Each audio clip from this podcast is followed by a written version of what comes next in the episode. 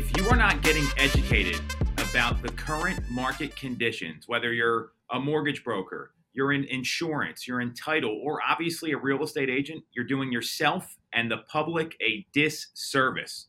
Welcome to episode two of the Knowledge Brokers Podcast. I'm Tom Toole. I'm here with Byron Lazine, the man himself. And Byron, we got a lot to talk about today. This has been a busy week with financial news, and I'm excited. I'm seeing some great things for the marketplace. And there's a lot to unpack here. Yeah, second week Knowledge Brokers podcast. Thank you to everyone for the response. It it allowed Tom and I to say, okay, we're going to come back for week two because the response was good. Definitely share this if you're a real estate professional. Share this with an attorney friend. Share this with a, a lender friend. Get this podcast out there so we can keep doing it. I really enjoyed the response last week. If you're listening on Spotify or Apple, know you can go over to YouTube and search at Knowledge Brokers Podcast to get this, uh, and vice versa. If you want to go listen, it's also on Apple and Spotify. We got a whole bunch of stuff that happened this week. I mean, this is like the perfect storm of a week for Knowledge Brokers Podcast. There's a whole bunch of information that real estate professionals need to know right now, whether it be in law, whether it be as a broker, whether it be as a team leader uh, or a lender to really serve their clients in this market, to understand what's going on with housing and how it's going to impact everything in 2023. Uh, we've, we've got a whole bunch of CPI stuff we're going to break down first. We'll, we'll dive right into that. We've got some seller concession talk and then a Goldman Sachs outlook that we're going to dig deep into and what is going to happen with prices in 2023 as relates to housing prices. So uh, let's start with the CPI stuff. The markets rallied this week, Tom, with the CPI news. Uh, CPI going down 0.1%. We had a favorable jobs report. All this kind of blended together uh, really, you know, make the, the stock market. Stock market, as of this recording here on Friday morning, is down a tick, but we had a Monday through Thursday where the markets were up. So all the markets rallied. You saw the 10 year drop throughout the week. You saw mortgage rates drop and a lot of this is has to do with the CPI data. Uh, are you as bullish as some that the CPI data is meaningful and we're going to see long term trends uh, of the markets responding positively? I mean, call me Scottie Pippen here, Byron, because I am very bullish. And I want to take a quick pause. CPI data. Maybe some people don't know what that means. And part of the show is educating around some of this real estate jargon. So it's the consumer price index it's what goods cost. So, like food, gas, obviously, housing is part of that. Any sort of thing you're purchasing, it's the rate that that price is inflating. And you look at this data here, we saw it tick down 0.1% in December, which may not sound like a lot. To me, that's very meaningful knowing that December is a major consumer spending month. And the fact that we saw inflation tick down, we saw Black Friday sales were equal to last year, but with heavy discounts and heavy sales being offered by retailers and excluding food and energy, um, core of the, the, core CPI indicators rose about 0.3%, and that was what a lot of economists expected. So this tells me that inflation's cooling down, and, and that's good news if you're worried about what the Fed's going to do, because the Fed is hell bent on getting inflation down to 2%, maybe unrealistic getting it to 2%, because uh, historically you look at it, that's a very low number. This is what we hoped happened. And if you saw what happened with mortgage rates, just even yesterday, they dipped below 6% on a 30 year fixed.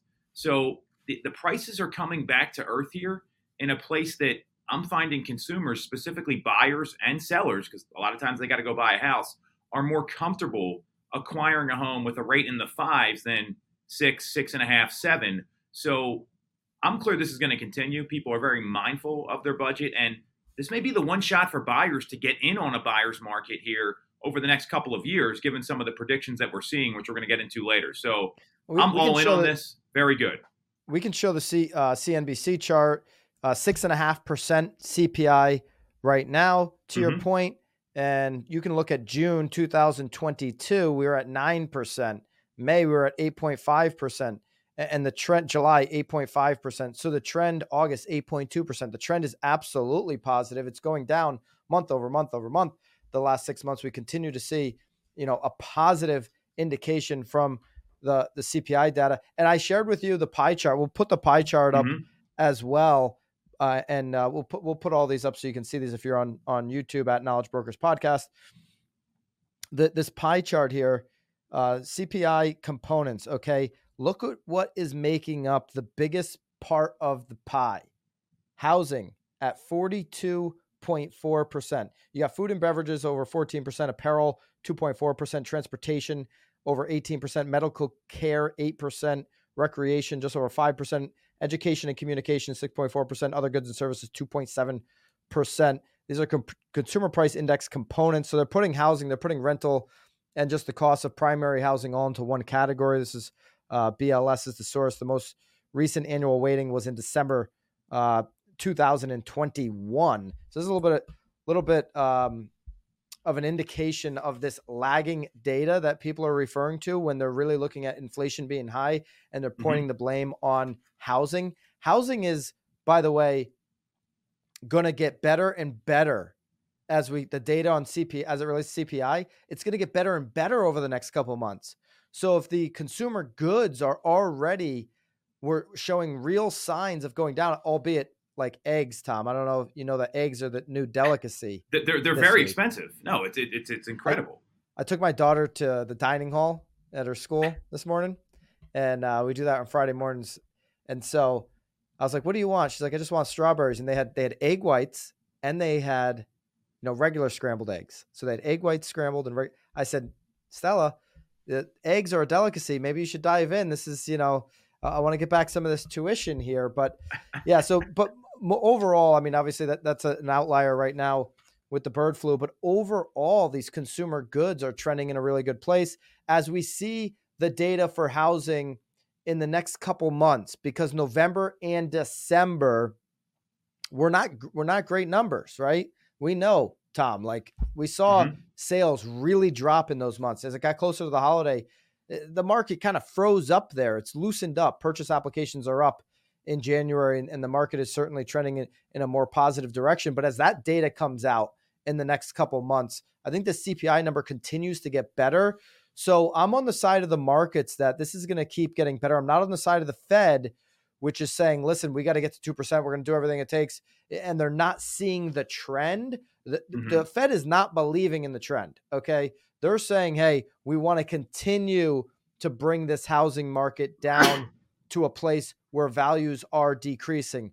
They're even saying they want to bring jobs and in, in, in, go unemployment up. I don't agree with that. I don't think the way out of this is is by putting people on the unemployment line and having them having them collect an unemployment check from the government. I don't think that's good for anybody.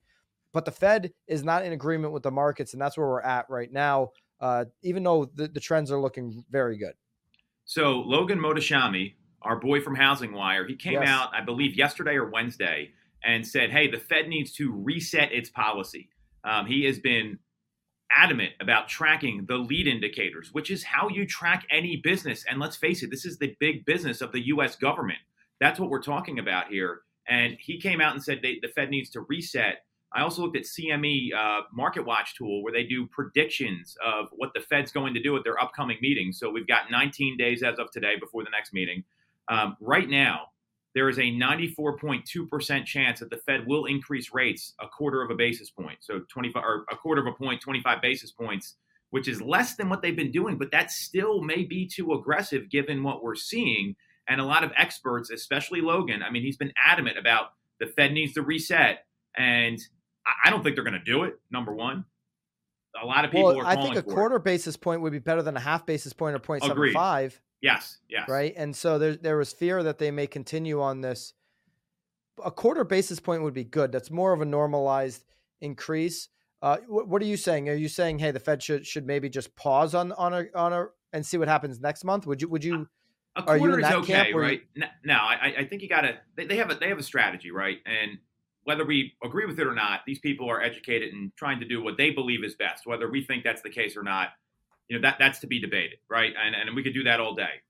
What I like that I see here on the CME Market Watch tool, and if you want to chart what the Fed's doing, this is a great place. It's basically like a betting app for the Fed rate, right? That's what it is. Last week they had a 75% chance that they were going to go uh, 25 points, and a 24% chance they would have raised it 50 points. in light of the CPI data, that number has shifted to a 94.2% of 25 basis points and 5.8% of a 50 basis point increase. So my hope is the Fed seeing what we're seeing. The challenge again is that this is lagged data. This is last month. And if you look at some of the lead indicators like Logan's talking about, he's calling for the Fed to reset their policy right now. And maybe this is the last increase we see coming up in February. It's got to trend in that direction. So let's hope they get the message here. And I don't like the idea of putting people out of work either. I don't know how it's going to help things, right? I mean, it's going to, I think it's going to make it worse for a lot of folks. You know, that that's not something that one happened, you know, in, in, in the last real depression that we saw in 2008. There was a lot of jobless claims. We want to keep, I'm, I'm a big believer in keeping unemployment down. And so many people work from home right now, too. I think that's kind of a misleading number. So I, uh, I'm okay with 25 basis points. I'm in your camp. I'm in Logan Logan Mohtashami from Housing Wire. He's he's in this camp. He, he's pushing this hard. Like you don't have to put people out of work to bring down inflation. We're already seeing a trend that is very positive for inflation. We don't have to put people out of work. Putting people out of work is just really, I mean, now you're talking, and we're going to talk about Goldman Sachs projections. We're really talking about a two year recovery two to three year recovery. You put a whole bunch of people out of work. Now we got to get all these people back into employment before we can even start to recover as an economy. So what why do we have to completely tear the thing down? Now there's a lot of people that say you do have to tear the thing down because we printed so much money, but if we can continue to progress as it relates to inflation, I w- don't want to see people out of work. You're already seeing wages cooling. So it's not like wages are continuing to run off. You're seeing wages cooling despite that we're adding jobs. You know, we had a great jobs report and, and they write about it in Housing Wire. The solid jobs report has sent these mortgage rates lower. We saw that yesterday. Unemployment is, is not on the rise. So the Fed doesn't like that, but that's kind of where we're at. Uh, employment change by industry, December 2022. I thought this was seasonally adjusted. I thought this was uh, an interesting chart here. Uh, mining and logging up. Okay, so so these are all mm-hmm. all the industries that are up: mining and logging, construction, manufacturing, wholesale trade, retail, transportation and warehousing, utilities. Info. Uh, I'm sorry, information is the one that is down. That that that information and professional and business services are the two that are down. Financial activities up, education, health services way up, leisure and hospitality, people traveling way up. Other services and gov- government always government's always going up. You see, of course, government yeah. jobs are always going up. That that should be one that maybe we could go down on. All right. So the Fed, you you think we should get rid of jobs? Maybe let's start in D.C. Keep shoveling that pork, man. I mean that that's kind of what's going on here. So. All right, so here's a breakdown of unemployment rate tied to the education level for those 25 years and older, less than a high school diploma, 5%, uh, high school graduate and no college, 3.6%, some college or associate degree, 2.9%, bachelor's degree or higher, 1.9%. Obviously, overall employment, very low. It's at three three point five percent, and that, and that's one of the good positive signs about this economy, along with uh, the CPI data. And you've seen it with the purchase applications in the mortgage. You've seen it with the mortgage rates. You've seen that okay, consumer confidence for the first time in December was up as it relates to housing. Mm-hmm. Eight months prior, it was down. It's still way down from a year and a half ago, but now finally uh, is trending in the right direction. So overall, uh, I'm in favor of where we're at. I think we're in a good spot. I, I like the CPI news. I like the jobs news. I want to keep jobs. I disagree with the Fed putting people out. Uh, I agree with the Fed that hey, we had to go to seven on the mortgage interest rate. We had to go to that place to get to where we are now, where five and a half might start looking good on mortgage rates. But I don't agree with putting people out of a job. Uh, all this being said, seller concessions are up. Uh, for people that are listing their homes and negotiating, they're now conceding more. Overall, nationally, Tom, inventory is up 55%. So so this is not maybe not in any particular market. Love to know from you in the comments yeah. if you're on YouTube, what, what's your market look like in terms of inventory? But overall, nationally, 55% increase in inventory in the month of December. More competition, so sellers are conceding more in a market like this. Tom, we've been in all kinds of different markets. We've been in markets where high, high, high, high inventory 2009, 2010, 11, and 12. We've been in markets. Obviously, COVID had no inventory. Historically speaking, even though we're up 55% on inventory in December, we're still at pretty low inventory levels Very across low. the country in most markets. Very low. In a market like this where sellers are, are needing to concede more, we're still seeing multiple offers. Let's let's talk about all of this. But sellers conceding, sellers negotiating more in a market like this, what are the most important things an agent, a broker need to know? Yeah, that, that, that's a great point. And and the data you're talking about is reflective of the consumer sentiment. We saw there was a report released on uh, Monday from CNBC that home buyer sentiment was up uh, six percentage points from where it was October, November in the month of December. Seller sentiment's down a little bit. It's still at 51% of people think it's a good time to sell, down from 54. So we're seeing, I would say, the very start of how, how the market starts to normalize here, because that's what we're talking about. You're talking about seller concessions. This is going to be a challenge for a lot of agents, and I'll tell you why. They don't know how a seller assist works, right? I don't know about your market, Byron. Ours, sellers assists are very common. People don't understand how that works. FHA and VA financing, right? You were like a leper trying to get those offers accepted in 2021 if you had FHA or VA financing because of the appraisal procedures. Not a big deal if you know what you're talking about, but most agents are saying, oh, you're not 20% down. You know, they're even saying, I don't know if I want to work with you, which is a whole other thing. On top of that, you've got to deal with home inspections, right? Home inspections, I don't know about you, my They're least favorite deals. part of the transaction, right? Well, and it's, you're going back and forth about stuff where, you know, the inspector matters, and there's some that are alarmists, some that are very good I'm sure you know the deal killers in your market. I know the ones in ours, and, and they go in and they spook buyers, and they're spending four, five, six, seven, eight hundred thousand.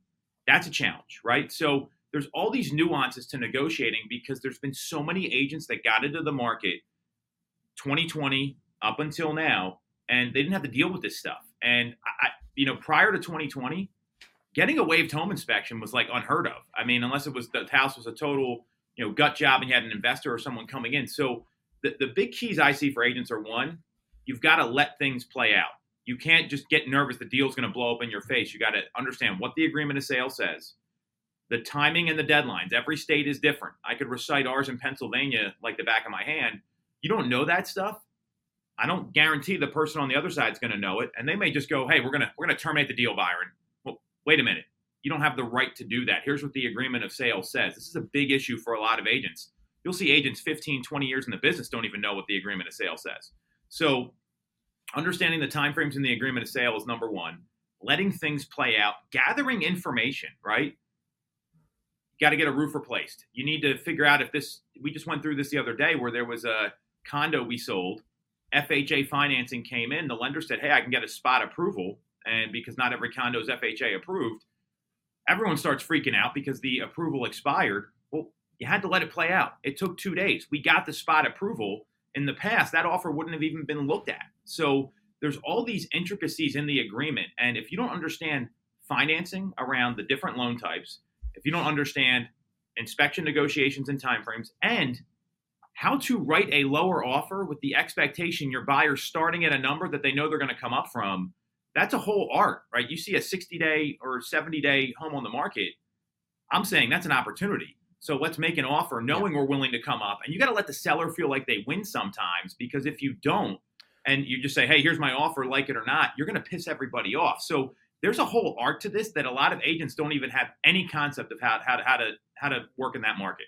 For real estate agents that are going to go out there in 2023 and increase their listing inventory, they're, they're going to go out and get listings. That's where the power is as the listing agent of course. or a real estate broker what advice would you give to that agent to prep the seller to say, hey, here's where we're going to go out. We're likely going to go under contract at this number, but let's also carve out a little bit on this deal for concessions, for negotiations, because we're going to get negotiated with. Redfin report found that a record 41.9% of home sellers gave concessions to home buyers in quarter four of 2022 for repairs and mortgage uh, rate buy downs because they wanted to keep the deal. But what advice would you give to an agent to make sure that the seller knows before I even see a deal, I'm going to get negotiated with? This is normal in this market so that I don't get an ego and kill a deal and go back on market and create confusion for the mark for the buyers, for the home shoppers that are looking on Zillow and Redfin and all, all these other sites? So, so what I know is that the, the most important data, you want to chart what homes are actually selling for. We went from the first half in our market in 2021 or 2022, 102, 103% of the asking price. That's come down to 97%, 98%. Yes. Still excellent numbers, by the way. I mean, yeah. Know, 2008 was like 93, right? So you're talking about significant numbers here. Show the sellers that. Tell them, hey, I'm, my intention is to price the home where I think it's going to sell for, that's going to get you the best amount of traffic, because positioning is a real thing in the marketplace. Pricing the home at 400 versus 405, right? Forget about the five grand. As a seller, you're getting more eyeballs at the $400,000 number. That's the way search engines work. You've got to be able to communicate that to a seller and make sure they list with a number that if they got it, they'd be okay with it. In this market, listing lower, expecting multiple offers, it doesn't work. And then when you don't produce those multiple offers, the seller automatically doesn't trust you. So, mm-hmm. in my view, the most important thing with sellers is what's the motivation? Motivation matters in this kind of market. That's a number one. Motivated sellers, that's who you want to be working with. There's some reason they're selling that it's not going to change. Asking them, hey, Byron, what's your plan B if you list with another agent and the home doesn't sell prior to going out and meeting them? You're going to know if there's a if there's a plan B or not. My favorite answer is I've got no plan B. This is what's happening. That's the kind of seller you want and then letting them know, hey, you know, every at, six to ten showings usually generates an offer. If we don't see that, or we're on the market longer than two weeks, we may need to talk about adjusting our strategy. And that's a really but two nice weeks is more normal now. Well, I, I agree, and, and the point yeah. is, you start talking about it. You may have to have this conversation three, four, five times before they yeah. agree to it. And this is the hardest conversation in real estate, in my view, because no one wants to hear their home isn't worth what it is. But you've got to be communicating, and you've done this. I've done this the communication guarantee with your clients. Yeah. Biggest mistake clients, uh, uh, realtors make. They don't call them. They don't tell the sellers what's going on. They don't talk to them for three weeks. Nothing's happening. Yeah, I'd be freaking out if I was the seller. So th- this this week, with all this information, home purchase applications up, with CPI down, with uh, you know all this information that we just talked about. These are opportunities to continue to inform, inform, inform the mm-hmm. seller how this may or may not be a benefit for them in their local market. Eh, listen, when two weeks on the market is normal, okay, when three weeks is the market normal, and this is going to be price point dependent, market dependent, all that. We're going to get into prices here in just a second. But when these things are normal, the strategy of of going out to market at a certain number is much different than quarter one of 2021. It's much different than the summer of 2000, you know, 2021 or quarter one of 2022 rather. Those in those markets, if you weren't listing at the price to get multiple offers, you were really missing a huge opportunity to see that fever pitch take what is market true market value and mm-hmm. accelerate mm-hmm. it 5 10 15% over market value in a bidding war today as buyers are saying hey there are properties that are on the market two, three, four, five weeks, and then they go under contract. They may still come in and make 98, 99% full price ask offers in weeks two, three, four, and five. So going out now at market value as opposed to just under market value is the strategy for listing agents. You don't want to go price this thing under because you price it under and then the home sits for two, three weeks. Guess where that offer is coming in? at mar at, at list price, which is now under market value. So you mm-hmm. go out at market value, maybe even a touch more, knowing that my seller is going to have to make concessions on the inspection, knowing that we may negotiate one or two or three points off of this, off of the value of the house when we get into the negotiation, even pre inspection. So giving yourself a little bit of padding, especially if you know this house is going to sell in this market. I'm going to prep the seller two, three, four weeks but we're going to go out at a little bit higher value than we may have a year or two ago going under market value. Market value could be different right now. Mm-hmm. Of course, I get that. But we're going to go at market value as opposed to under because we're just not going to have the 20 offers. That being said, Tom, in the last two weeks, there have been multiple offers in many towns, cities, locations across the country at median price points. You know, certainly not some some of the major cities aren't aren't experiencing that, but some of these more rural, uh, some of these suburban areas at a median price point with purchase applications going up, where there's low inventory, which there is in some markets, despite it being up 55% nationwide in December, there are multiple offers still happening. There are over over list price things happening. So it's got to be you got to be real focused in on what price range am I going you know, am I am I dealing with here? Am I am I in a luxury price point? Am I in a move up price point? Am I in that first time home buyer price point? How much how much competition do I have? All these things you need to take into consideration when you educate that seller on, hey, we're going to go at market value. We're going to go just below market value because there's absolutely nothing on the market. And I can create one of those 2022, 2021 bidding wars for you. Mm-hmm. Or are we luxury and we're going to have very few. We're going to have days on market be, become a problem for us with this listing. And, and so maybe we, we go market value or just above to, to create that padding because it's all about finding the right buyer. It's all about marketing. It's all about exposing this to somebody that wants to be in this area, somebody of substantial wealth. And that's going to take more time than the starter home or the, move up home. So there's some important data here I want to share from NAR that this is how you will win listings because this is what sellers actually care about. And a lot of people think, uh, the seller just cares about getting the best price. Not true. Not knowing if the home will sell within the desired time frame is the number one stressor for sellers, according to a 2021 report from Zillow and NAR. 56% of sellers are concerned if the home will sell in their desired time frame or not. That's over half. 53% of sellers worry about not being able to sell their home for the price they want. So again, having that strategy, walking in and understanding this is a pain point for them. 52% Byron worried about an offer falling through. Well, you better know how to handle inspections, deal vet the financing appropriately because the return of these dirtbag lenders where they don't vet people is going to be more and more common, right? Like sometimes you only get one offer, and it might be a Rocket Mortgage or some fly by night mortgage broker. Um, 51% of sellers uh, found it stressful to time the sale of their current home with the purchase of the new one. It's about timing. So you've got to give them an expectation. Here's how much time it's going to take. Here's going to be our strategy throughout because a lot of agents, they put the sign up, they put it on the internet, and they just wait for somebody to show up. You've got to be walking them through that process and being mm-hmm. mindful of dates and financial conditions. And that's where that discovery call, that pre qualification call, is going to be more important than ever. That's what sellers actually care about, not what you think. And you always want to follow the data. And you want to extinguish these fears before listing the home. Here is how I'm going to qualify the buyer who's making an offer on your house, who's potential, who's written an offer, who has a pre-approval from a bank. But here's how I'm going to qualify. Here's the questions I'm going to ask. Here's what I'm going to do: getting on the phone with the agent or dealing with the buyer directly. This is what I'm going to do as your agent, working for you, getting you the money that you want for your home or more. That doesn't mean when you say this to a seller, I'm working for you to get you the money you want or more on your home. This does not mean you're telling them, I'm going to get you over asking price and being clear on that.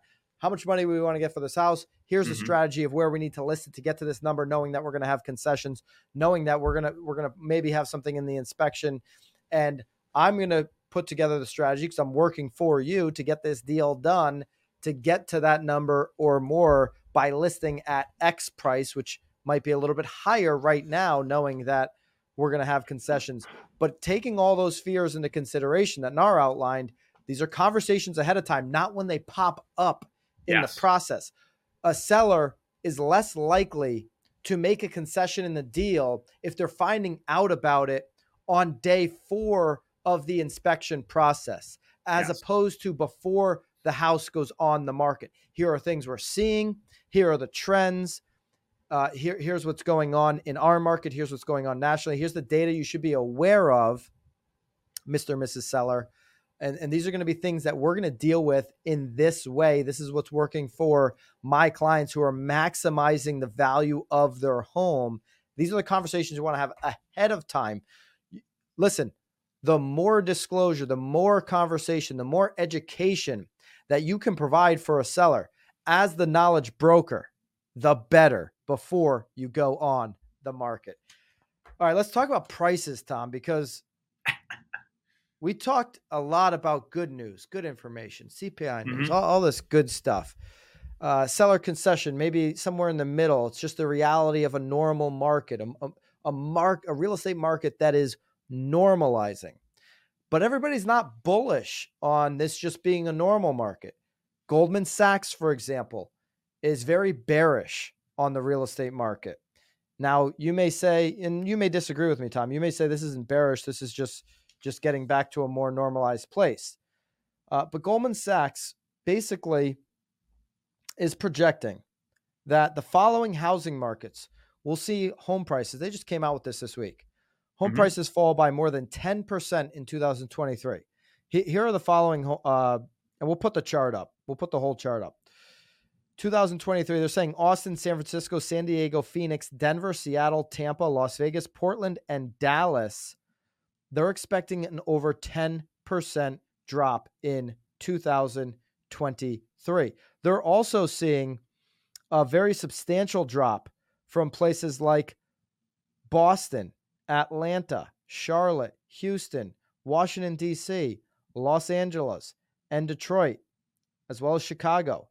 Uh, a slight drop in values for 2023 in St. Louis, in New York, a very, very tiny drop in your metro area of Philadelphia, but increases for Baltimore and then a, a, a pretty sizable, uh, 2 3%, more of a normal appreciation percentage for Miami. But Miami being the only market uh, that they're seeing a real substantial rise in home values for 2023. So Goldman Sachs bullish on South Florida and very bearish on the rest of the country on these major cities as it relates to home values 10% plus can you see that in the major cities tom like uh, Phil, they're not they're not bearish on Philadelphia, but how about these other cities that they're that they've identified? Do you see that happening? No, I don't. I'm going to be very clear, and uh, you know, if you look at you got to look at the different markets within the market, right? You're talking about Philadelphia, right? We've got four counties outside, and we've got the city. It's the fifth or sixth largest metro market, depending on who you're listening to in the country. There's going to be neighborhoods in parts of this where prices do decline for sure. What, what I saw in the uh, 2008 depression, I'm, I'm, clear it's a depression, not a recession, was the more GFC. rural areas, it, it, it, got it got softer. But those tried and true neighborhoods, right? The streets everyone wants to live on. Rittenhouse Square in Philadelphia, probably the most desirable neighborhood in the city. That didn't go down.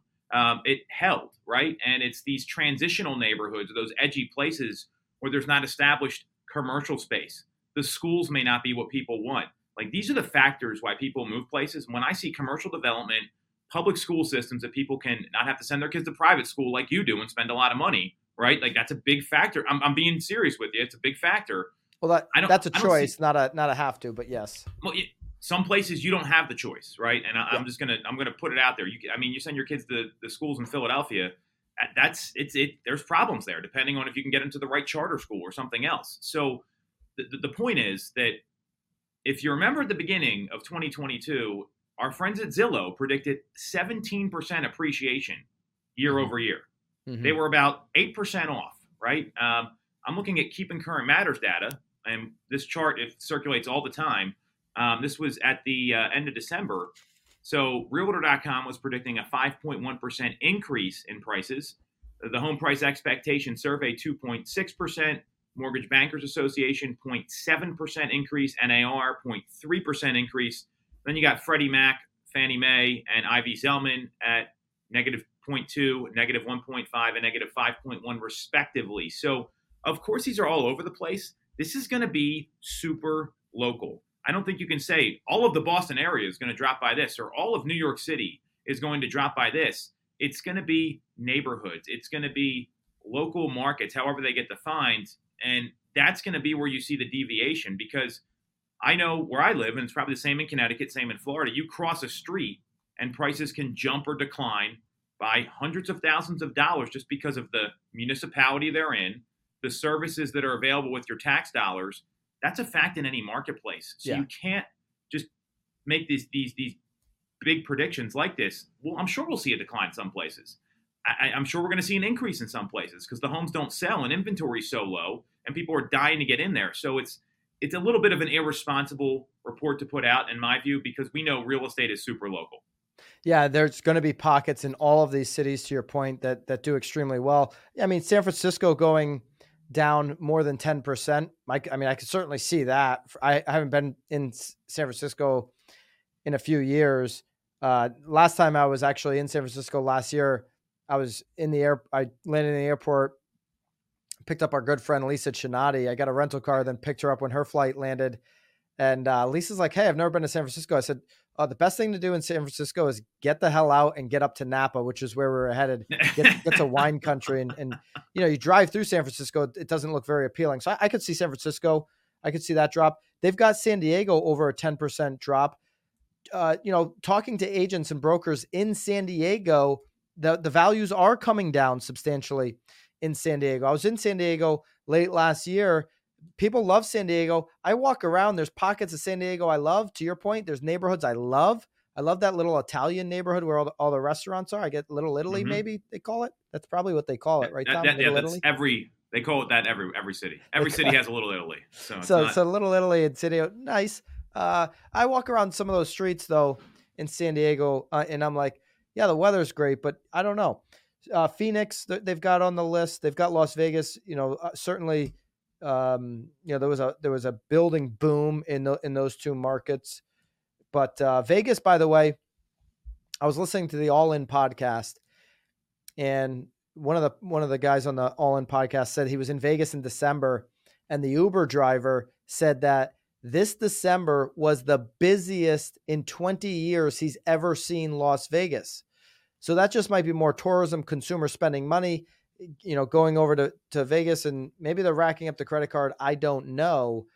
But Vegas, the busiest in December of 22 than this particular Uber driver, this one sample size, has seen in in 20 years. If you're in Vegas, let, let us know what you're seeing in Vegas. I do think some of these cities will probably have overall uh, an over 10% depreciation. They have Austin over 15%. Austin's very, you know, viable in terms of, of the demand, people wanting to go there. But uh, maybe that maybe that demand is is going to cool. Here, here's the other thing with this Gold, Goldman Sachs uh, outlook of the next three years. I mean, they're just not very bullish on real estate at all. Okay, so new home sales for units in 2023, 549,000. Okay, so mm-hmm. 549,000 new home sales would be down from 625,000 in 2022.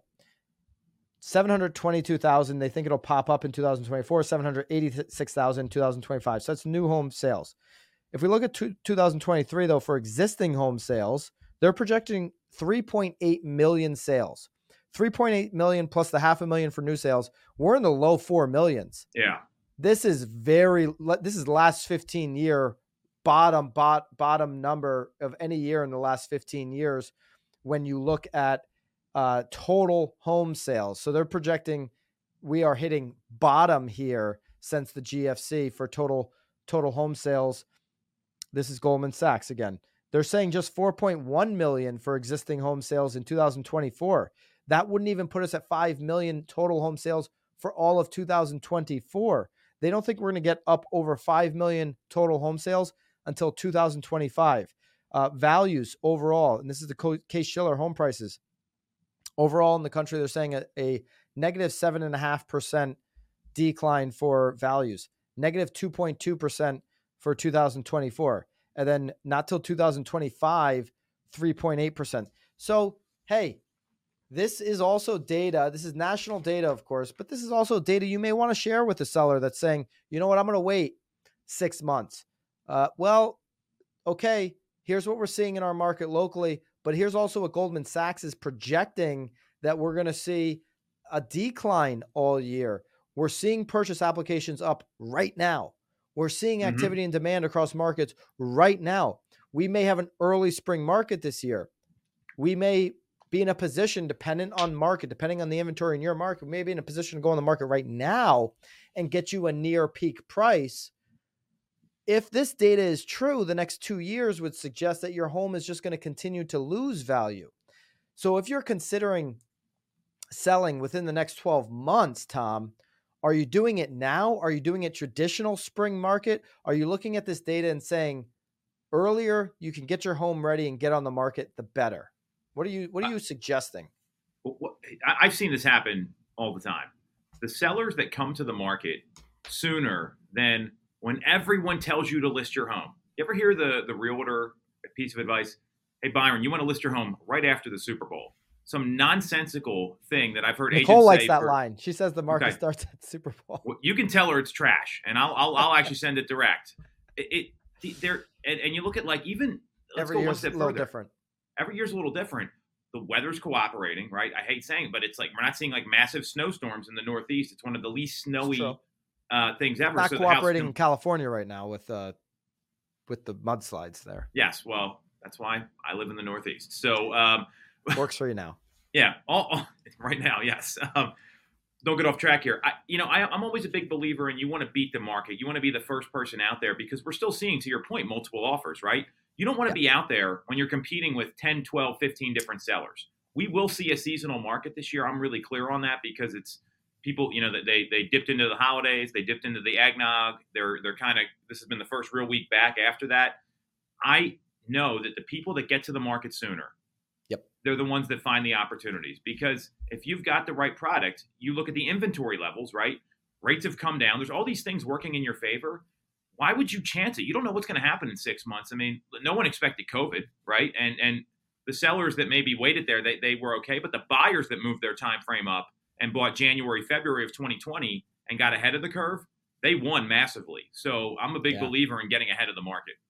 Historically, we're starting to enter a time period where every year homes appreciate within this time period throughout the year. And then as we get into, you know, quarter four and close to the holidays, that, that's when you see home price depreciation because you have less homes available, less home shoppers, and all of that. But that home appreciation, to your point, starts in the beginning because they're always a and this is what, what you got to explain to sellers that is such a lagging number. If you're mm-hmm. going to wait till the middle of the spring market oh prices are good you've already missed your opportunity in some cases. The ones that go to the market now with less competition when there is going to be there's going to be less inventory even in a rising inventory climate in some markets right now than there is in the middle of spring. So you can be that seller that actually sets the price that everybody's talking about because that data is three months old by the time you start talking about, oh my gosh, home prices went up in the spring. You're going to get that secured now. You're going to get that secured in February. It's going to obviously close in April, and people are going to be referring to this, this great spring market as they look at closings in April. But it's the sellers that were educated by a knowledge broker to go to the market early and actually beat that spring market. So I think we'll leave you we'll leave you with that on this Knowledge Brokers podcast. If you are working on somebody's estate as an attorney. Speed it up. Attorneys like to drag yes. their feet on some of these things. Oh my gosh! You know, on these estates. With Speed everything, it up. It's it's to your client's benefit right now. If you're an agent, if you're a broker, if you're a team leader, get the inventory on the market because we don't know what's going to happen with next month's CPI. We don't know what's going to happen with inflation. If these numbers turn around the opposite direction, you will see an even bigger increase in inventory than you saw in December. So I would say now's your opportunity as you have a good trend, as you have per- purchase applications going up, as you have good data happening, as, as you have a pretty good consumer feeling overall mm-hmm. as it relates to right now in comparison to the last six months. I'd go now, beat the spring market. The parting quote here is the best time to have your home on the market, Byron, is when the neighbors don't. It's that simple. You don't need to overthink it. Be the only game in town. And I would argue that the accountants that are getting advice from their or uh, their clients are asking, when should I sell? Tell them to sell now. This isn't just. And you mentioned attorneys. I, I totally agree. People get advice from all different financial financial advisors. Another one, right? I mean, I know my accountant gives tons of advice. He advises people on finances, everything else. Tell them what's going on in the market, or have them just listen to this podcast and just share the data and get them hooked up with a local expert yeah, consider sharing this podcast within your network, right? Within your ecosystem, your lender, an agent that you're working with, maybe your partner. Share this podcast. Please give it a thumbs up if you're on YouTube. It'll help it reach more people and subscribe to at Knowledge Brokers podcast here on YouTube. This is a fresh new channel. This is week two. If we continue to get a good response from you, we're going to continue to do this show. Tom said he's on a week to week contract on this show. He, he's too busy building the biggest company, the biggest team of all time in Philadelphia. So he is on a week to week contract. He's like those players, the Philadelphia 76ers, you know, signed on those seven day contracts. So I don't know if he'll be with me here come next Friday or not, unless we get a great response like we did last week. So share this podcast and let us know how you're feeling about the Knowledge Brokers podcast. Tom and I have these conversations offline every single day. And our goal here is to share them with you so you can bring more value, more knowledge to your market. Tom, I hope you're going to be back with me next Friday. We had a good performance today, Byron, so I'm feeling the momentum. All right. I think we'll do it again next Friday. This is up every single Friday, 2 p.m. Eastern, Knowledge Brokers Podcast. We'll see you next week.